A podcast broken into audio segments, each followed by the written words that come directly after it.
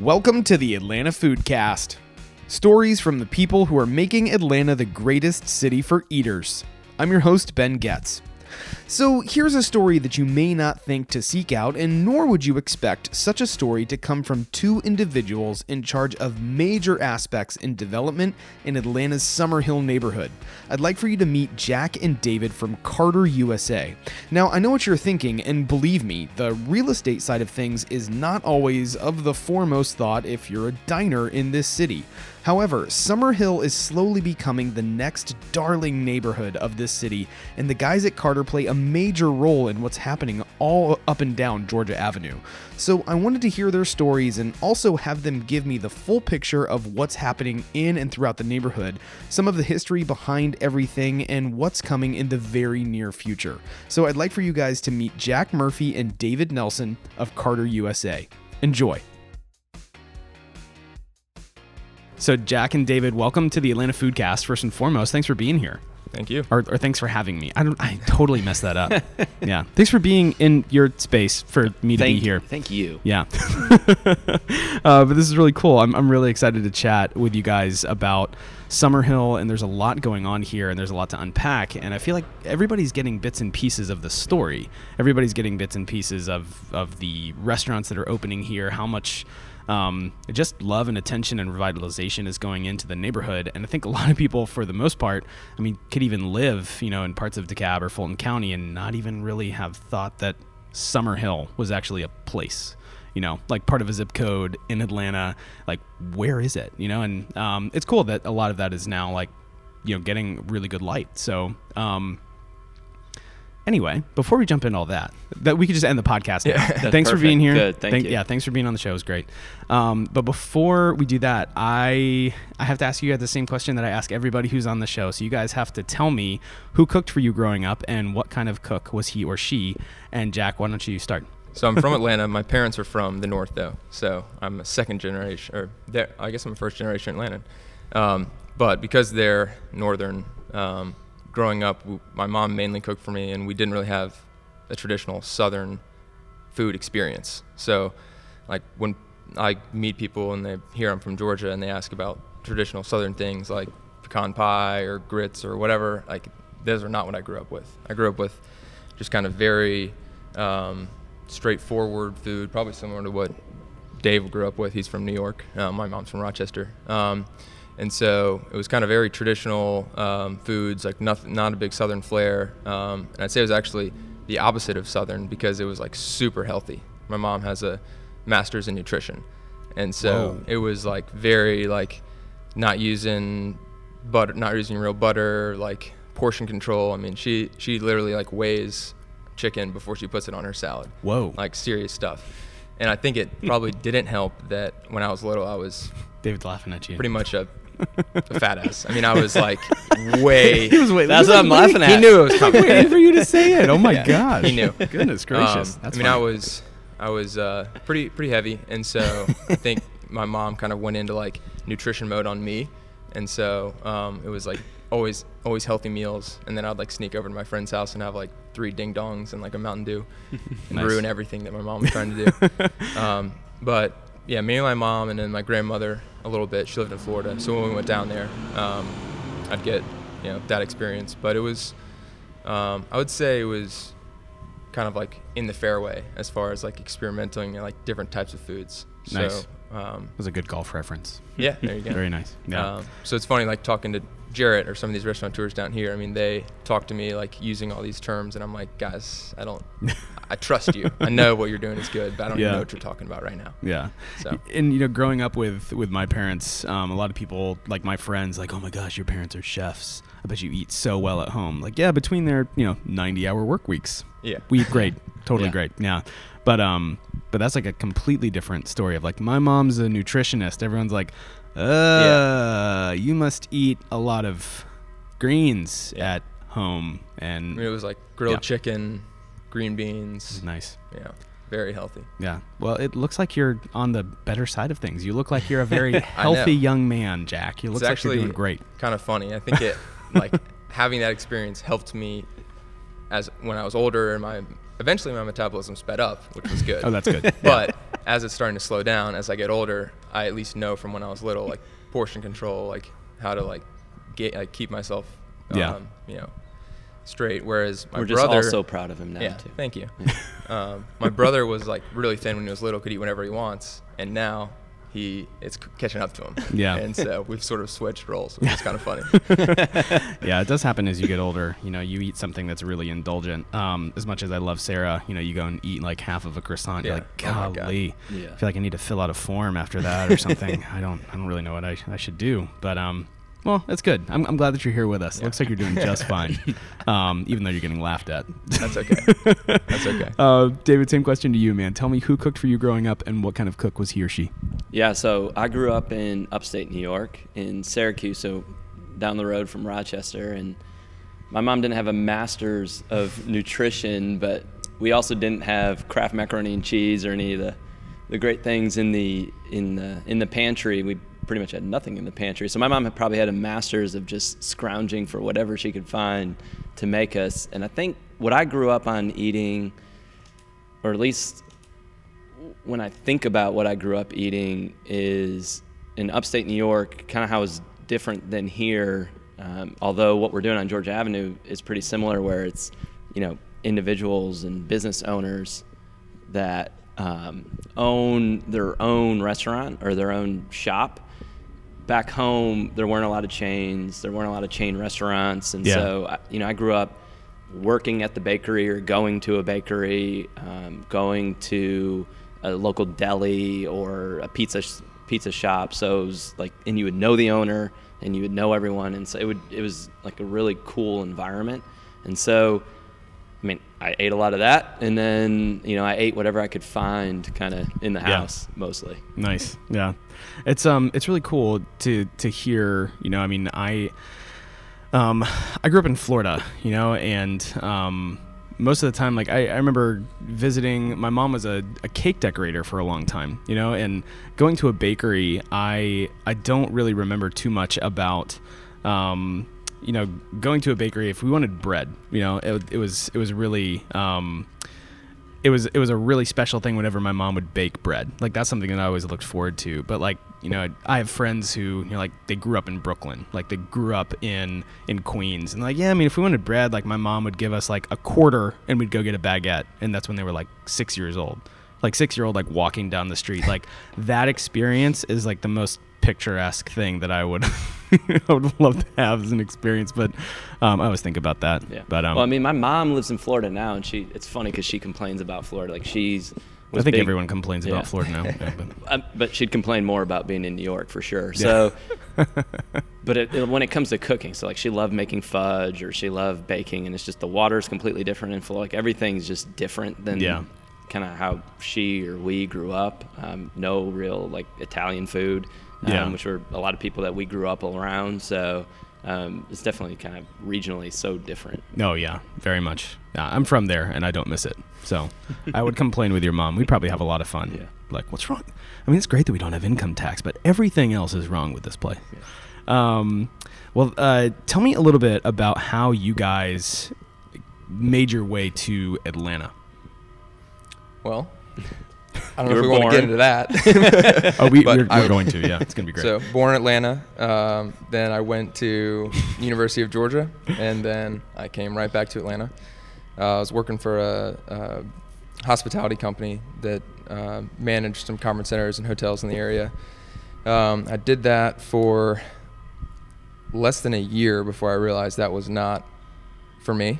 Uh, I liked hospitality. I liked that industry, but the comp- I think it was a combination of the company I was working for, the role I was in. Um, didn't feel like I had a lot of role models, you know, where I was in the company, um, and I decided I wanted to switch companies. So I talked around, went to a different, a few different places, and I went to Carter, um, and they said, "Look, we're not hiring right now, um, but you could be an intern. We have interns from Georgia Tech and Georgia State, um, and you could just do the spring internship and see what happens." And so I figured I would rather have an internship at a place that I could see a future at versus working at a place that I hated. So I left, came to Carter, and um, for the next few months, I basically sat in Dave's office and just watched him send emails, you know, work and like kind of learn from him, and then would do whatever he needed me to do, um, and try to make it so that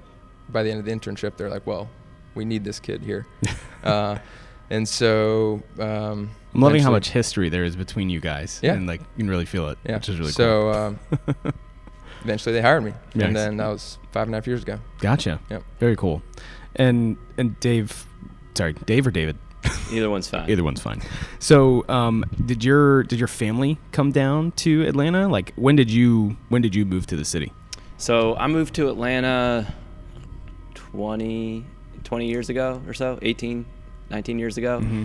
And I came to go to Georgia Tech. And so I was looking for an engineering school, and everywhere in the Northeast has underground tunnels or triple pane window glass, and because it's so cold. And I was just ready to kind of go somewhere else, get away from home, and just start something new. And so Georgia Tech seemed like kind of a great place for me looking for engineering and and I guess I was there for about six years. I did undergrad engineering and grad school and business school. And about halfway through business schools when I found a real estate company called Novare Group and we were building high-rise condos at the time. They do apartments now. And I worked there for about three years until the market I guess just completely crashed. So mm-hmm. 07 and and then came year. over to Carter and I've been I've been here, you know, 11 11 and a half years. Gotcha. And it's interesting because you know, I mean, um, you know, the the the podcast is as you guys have listened to is a collection of you know what I it's this dopey thing you know like this kind of saying that I developed it's people who are making Atlanta the greatest city for eaters everyone from Sarah O'Brien across the street to Jarrett Stieber Parnass Savang like they're all coming here to Summerhill to Anne Quatrano and Steven Satterfield like people who are you know pretty prolific chefs. And i think the the side of the of the food industry that i love to be able to tell is is i guess what would be kind of like the underbelly i guess the undercurrent of really what makes things work. You know i had john and vivian Bencich and they own square feet studio you know and being architects and designers maybe not the first thing that you're thinking of of like i'm going to have a meal at a really nice restaurant. Is the architecture and design the first thing that i'm going to appreciate when i walk in the door? Probably not before you hit the bar for a really nice cocktail. You know it just depends. But your guys work is really interesting to me because the the development side and how how much time and attention is being poured into a specific area of the city is something that I mean you can see it all over the place. I mean, I um I love seeing how much is just happening in a very small number of city blocks and how many people that I know, love, appreciate have dined in their restaurants, have supported them for many, many years. And this is becoming like the next step in their career, like they're you know growing whether it's a restaurant empire or next project or concept is is really cool so talk to me about your guys work from carter here in summerhill Well, I'll start. I mean, I think just playing off something that you said that was interesting is like, yeah, the first thing when you walk into a restaurant, you're headed to the bar, that you're not thinking about who was the architect at this, or you're thinking about the architecture, you're thinking about who's the great chef, I want to go great, have a great meal.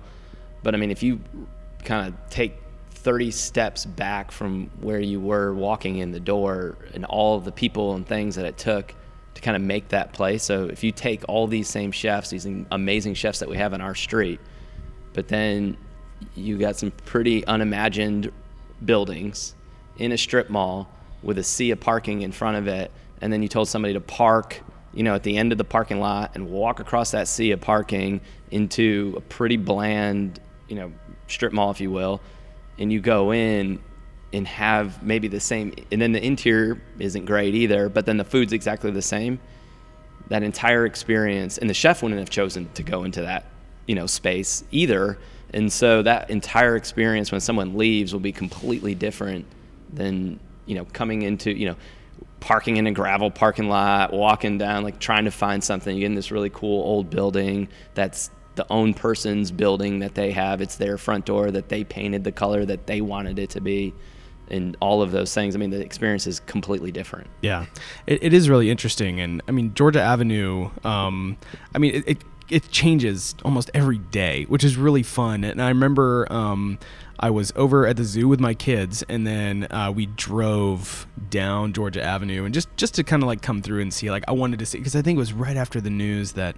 Um, I think went like right after like Sarah had announced. So, I mean, it was long before they had opened, and but there was still. It, it was right after that when like a lot of this like the pop of color kind of showed up. I mean, like seeing the difference in just the the shades of the buildings, you know, between like you know Little Tart and Big Softy, and then you know, just more continues to to change, and it's um it's really. It, it's just so full of personality and, and I think it's really great. I mean, you know, seeing old photos of what Summerhill looked like, like what Georgia Avenue looked like 30, 40, 50 years ago um, it, it seems like it's a really great way of throwing it back and really keeping the, the history alive, which is really cool. I think one of the things we had to keep in mind the whole process was to try not to do too much. I mean, really let the tenants use their creativity, um, like the things that they're good at, the environments they're good at creating, and just let them do that rather than us try to predict the future and pick out a paint color for a building or um, do too much design on the interior and just let the tenants, you know, come in and make it their own space. I think that like allowing them to thrive is what is going to make this development so successful. Yeah, I mean, we had so we had a paint color for Little Tart and Big Softy, and Sarah was like, I don't, I, I want to paint it something different, and you know, everyone in our office and other we're all rolling around we got to see paint swatches and we're like toiling over it and i don't know if we can change the color because that color is kind of like another color that we were going to do and at the end of the day it was just like we just got to let them do what they do really well and because this that is that's her building and and if she does her building the way she wants it to be so that it feels that way the entire time and then you know Ben and Todd and Shelly, they do their building the way they want it to be, that's okay, yeah. and it's going to be great. And yeah. so I think you know Jack's spot on and and letting their creativity both in their food and the experience, but then also the look of how they want their place to be. Yeah, you know, and um, I I have so many conversations with people who are business owners and they're small, medium-sized businesses. They're not food factories. You know, I mean, you know, even speaking with someone like Jarrett Stieber, you know, doing a pop-up and then now getting ready to open a restaurant, it's not going to seat 300 people at a time. You know, 30. Yeah, 30. You know, I mean, you're talking about a really, you know, and in terms of size, like it's pretty, you know, small in stature. And you know, when um when you start talking about the business side and then also you heap on you know you're running the business like you're running you know you're you're managing your own P&L like you're hiring and firing staff you're taking care of everything else and then on top of everything else of this thing that you have built and know and love like your landlord might just be a raging asshole. You know what I mean? I, I think so many people mm. have um, have a different experience. They have a very different experience when it comes to working with, um, you know, certain people that run that side of their business that they might not have control over. So um, it's um, it's it's really cool to to just see how much. I mean, I, I, think just how much slack or really how much rope you're really letting these people have in terms of creativity and not trying to, not trying to keep your thumb over, yeah. You know, where these people are, are developing their creativity, especially for something that's brand new. Yeah. It's certainly a different experience for us. I mean, typically we're used to having control over every single facet of a building, whether it's a apartment building or an office building. I mean, we're very dialed into every single detail. Yeah. And but in this experience on this street, it's different. I mean, it's not the way it's going to be. And so there's been some challenges because of that, but you know, I think we push ourselves to kind of go outside our comfort zone on something like this because it's that important to what the, the rest of our development. Yeah. Is to let these creators thrive. Yeah. And I mean, I guess before we get a little bit further down, you know, just talking about some of the things that are happening here in the neighborhood, talk to me about, you know, just like the the history side of Summerhill. Where exactly are we? And I mean, it, it is really fun, like getting to see people that have like they've never driven down or walked down Georgia Avenue. They've been to the zoo, or they've, you know, been over to, um, they've been to like, um, you know, the like they've been to the cemetery, but they've never been like just a few blocks over this way. So where are we, and what is Summerhill? Yeah, so Summerhill. Let's. I mean, I guess there's never really been a major reason to be here other than coming in for a Braves game and then leaving or zipping into the zoo and then back out. Um, but if if you really rewind, you know, years, Summerhill is one of the you know first neighborhoods, kind of. I guess one of the first, I won't even call it suburb, but one of the first in town neighborhoods of the city of Atlanta. And it was, you know, settled by um, black and Jewish um, immigrants that were here. And, and it was a thriving, I mean, Georgia Avenue had shops, restaurants, it had markets, and, and this was a place that people did business. It was a place where people lived. And then the highways came through, both 75, 85, 20 and then Fulton County Stadium came, and, and the neighborhood basically was cut in half.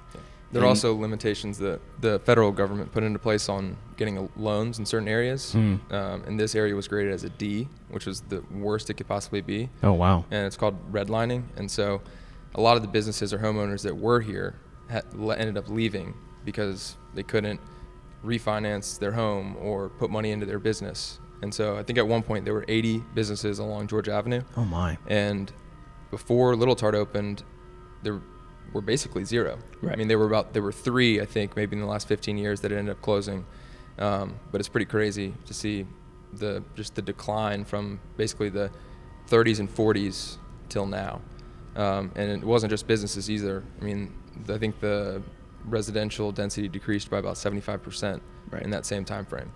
And so we're kind of trying to turn those trends around, you know, bring homes and households back into the area, bring businesses back into the area, um, but also we're, you know, in close contact with all the folks that had have been living here for 30 or 40 years Yeah. or 20 years. It was Um, crazy. If it wasn't for how involved and engaged the neighborhood is, I mean, many of these buildings wouldn't even be here today. So if it wasn't for the neighborhood going and finding, you know, that Leo Frank, you know, that that um, happened, you know, here and that his house, it wasn't actually one of these buildings, but they were able to label one of these buildings. These buildings were able to to still be here. And otherwise, you know, buildings were being taken down for parking lots hmm. to serve. You can make more money Braves. leasing Right. parking than you could leasing to a restaurant. Yeah, restaurant. it is really funny. I mean, you know, we're we're essentially. I mean, if you threw a baseball hard enough, you're going to get it as close to like old Ted Stadium. I mean, we're that close. Which you know, you might not really think about it. You know, I mean, I I, th- I think it took me like my second trip over here to realize like, oh my gosh, like I was never over here. I mean, like we would ride MARTA and like go to the you know, like Old Braves Stadium, but I mean, this would have never been a place that we would have like thought to come over to. You know, if we were going to a be in lot of the people we we tour or have talked to that are not familiar with the area, they don't live in Grant Park or Summerhill, Peoplestown. Uh, they don't realize how close this is to like Memorial Drive and places that they have been. Their only experience is going down the highway and getting off at Fulton at Right. 246 and coming right to the parking lot and leaving. Yeah. So when we'll drive on Memorial and then we'll go down Cherokee and down Georgia and they're like, that was like three minutes. How did we get here? Yeah. And so it's interesting to see like how close this is to things, but people don't really know that. Yeah, it is. It is so interesting. You know, I mean, how um, there's so much packed into just a few blocks here. I mean, and, and just looking at, you know, how much there is just on Georgia Avenue. I mean, where you can really walk, you know, from door to door, you know, pretty pretty easily. You know, and so much of that is still preserved. And if you're not looking for it, you know, but now there's going to be a reason to. But mm-hmm. before, like, you would have never really thought of. Oh, wonder what type of history that really has, or what what is the implication of, you know, historic Atlanta business and neighborhood and infrastructure and family. Like, you, you, it's so interesting that it takes, you know, what's happening now in Summerhill for people to pay homage to that. It's so interesting. Same thing with things like Ponce City Market. Is like, was that just like this black mark, you know, over in Old Fourth Ward? Is it going to get torn down? What's going to happen with it? And then boom, you know, just what three, four, maybe just up like something we're at, like I don't know, maybe at the most five years. Like now we got Ponce City Market. Same thing with. Mm-hmm. Krog. You know, it's it's really it's so cool to see that a lot of what was is still preserved and it's becoming something new again. Yeah. So got Yeah. really deep there for a second. Apologize. Yeah. but what's funny about our tenants is that uh, the initial group that signed on early on, so Sarah O'Brien uh, with Little Tart and Big Softy, and then the General Muir team that's doing Woods Chapel, and then Halfway Crooks Brewery guys, they we didn't show them this place. They all knew this existed because they They already lived- picked their building Yeah. before we showed it to them. uh, Wow. I mean, like, and coincidentally, like, I had got connected to Sean like totally randomly, and the day I emailed him, he had driven on his bike with Joran by the brewery space and just been like, wow, that space is pretty cool. I wonder what's going on there. And just that was the day that I emailed him. So it was like they're like, this has got it. This is fate. We better check this Yeah. out. That's so Um, cool. And then Todd, I mean, he's been driving by these buildings for 20 years, always saying, man, something should happen there. And so when he heard that the buildings were being restored, he was like the first person down here to check them out. Yeah, yeah so it's weird. I mean, we almost look like they're they're not really our partners, in, but they're our partners in this. I mean, they're as much stakeholders in this as we are. They've got as much invested in this Yeah. as as we do, Seriously. and and they've believed in it as much as we have. And you know, I think their creativity is much like ours is what's going to make this great. Yeah. Um, you know, and and w- I have like two more questions I want to ask you guys, but you know, for for the for the uninitiated, for someone who might not know, like they're still like kind of learning what is Summerhill and then what all is happening in Summerhill. I mean, you guys have these beautiful posters that really map out like here's here's kind of the map of the neighborhood. Here's all these wonderful people's faces that I know really well of like they're opening new businesses here. What is kind of the um, very near future look like for Summerhill? Yeah, so Summerhill, I mean, we were talking about in that Summerhill was basically cut in half. 75% of the homes are gone. So now homes are being rebuilt within the other half of the neighborhood where, you know, lots were taken down or houses were taken down. So some of that's starting to rebuild. People are moving in, or people that were in the homes are renovating and rebuilding or living there. But then the other half, where that we're all just basically parking lots or abandoned buildings, and it's not just us. There's there's others, Talat Market and um, give me the Noble uh, Clay. Yeah, Noble Clay are going in the building right down on Ormond, and so I mean it's it's happening around. It's not just I mean, I'm talking about all of Summerhill, not just kind of what Carter's doing necessarily. Yeah. But Summerhill and what we're doing now is basically rebuilding the the half that was taken down because stadiums or highways or other things came in. And it starts with this retail street on George Avenue. George Avenue will have this really cool neighborhood retail kind of vibe that will be here. But then as you turn Hank Aaron Drive, that's right now like a five lane highway that just gets people to and from downtown you know, we envision that and, and with the city and the neighborhood and others and a lot of studies that have happened of really reducing traffic. We own both sides of the street. So we can have an 1,800 linear foot of basically a, a great walking street that'll have offices, it'll have residential, it'll have some student housing, it'll have a grocery store. I mean, there will be a lot of other services, retail, Yeah. um, and businesses that'll be there. Yeah, seeing how much has happened just on the like the the southern part of like the East Side Trail, the Beltline, and then now Summerhill, and how much I mean, even just going up and down Memorial. I mean, it's it's just been so cool. Like this little part of the east side of town.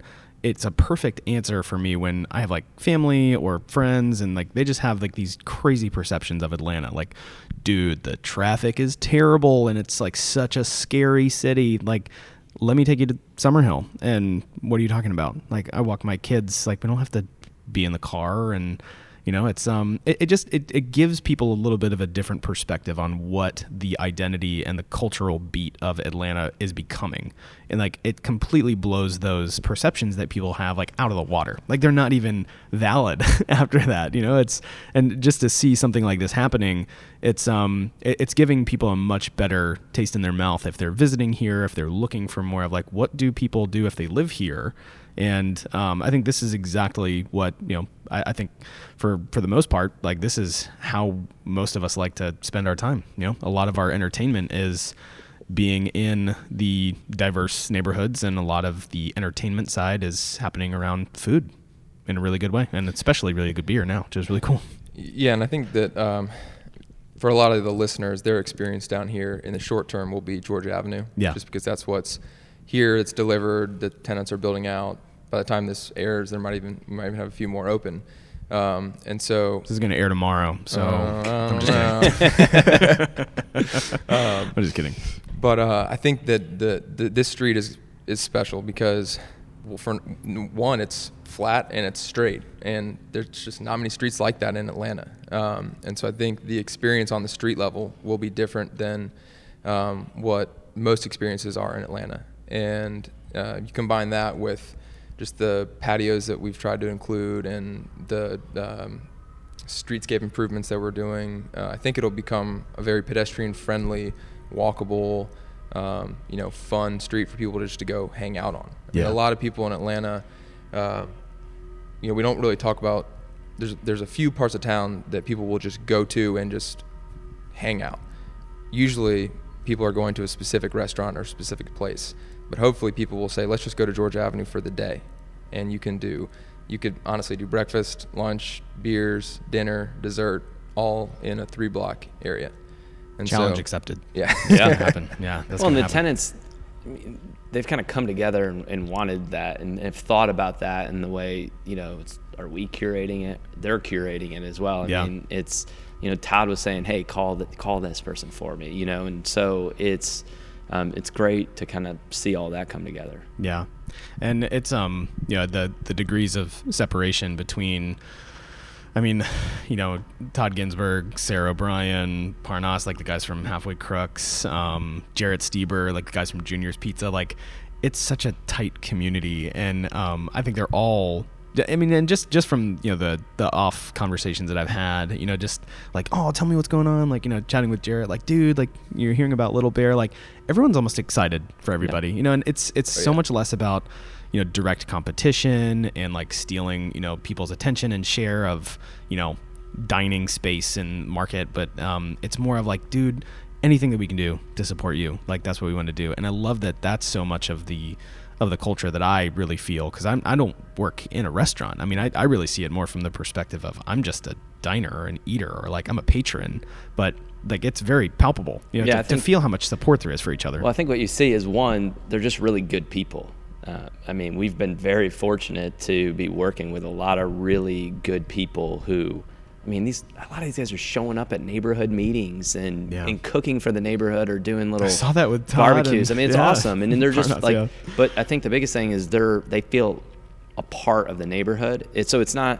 I'm competing with this person across the street, or I mean, it's like you're a neighbor. So what would you do with your neighbor across the street from you on a Friday night? I mean, you're gonna stand out in front and have a beer together. I mean, they're creating the neighborhood center for Summerhill and you know a lot of Southeast Atlanta. because a lot of these, um, a lot of our tenants are creating their first brick and mortar space or the only Woods Chapel. Uh, this is not just a business to them. I mean, this is their life. So a lot of those things, like you know, arguing over space or that type of thing, may happen if you have 12 restaurants and you're just looking at one of them as just a business. But these people, like these, they're here. Like Dave was mentioning, they're coming to Summerhill neighborhood meetings. They're hanging out. I mean, So like cool. these are their. It's like it's like we're a big family somehow. Yeah. I've never been to. I've never been on the street and not seen Joran and Sean standing inside or on the roof of Halfway I- if you told me that they slept there, I would be like, yeah, you're probably right. Yeah, we don't need a security guard. We just need Joran and Sean just walking around telling us what's going on. Are those guys on the roof doing? No, It's they're legit. They're yeah, legit. they're they're they're cool. They own the brewery. They're fine. Don't worry about it.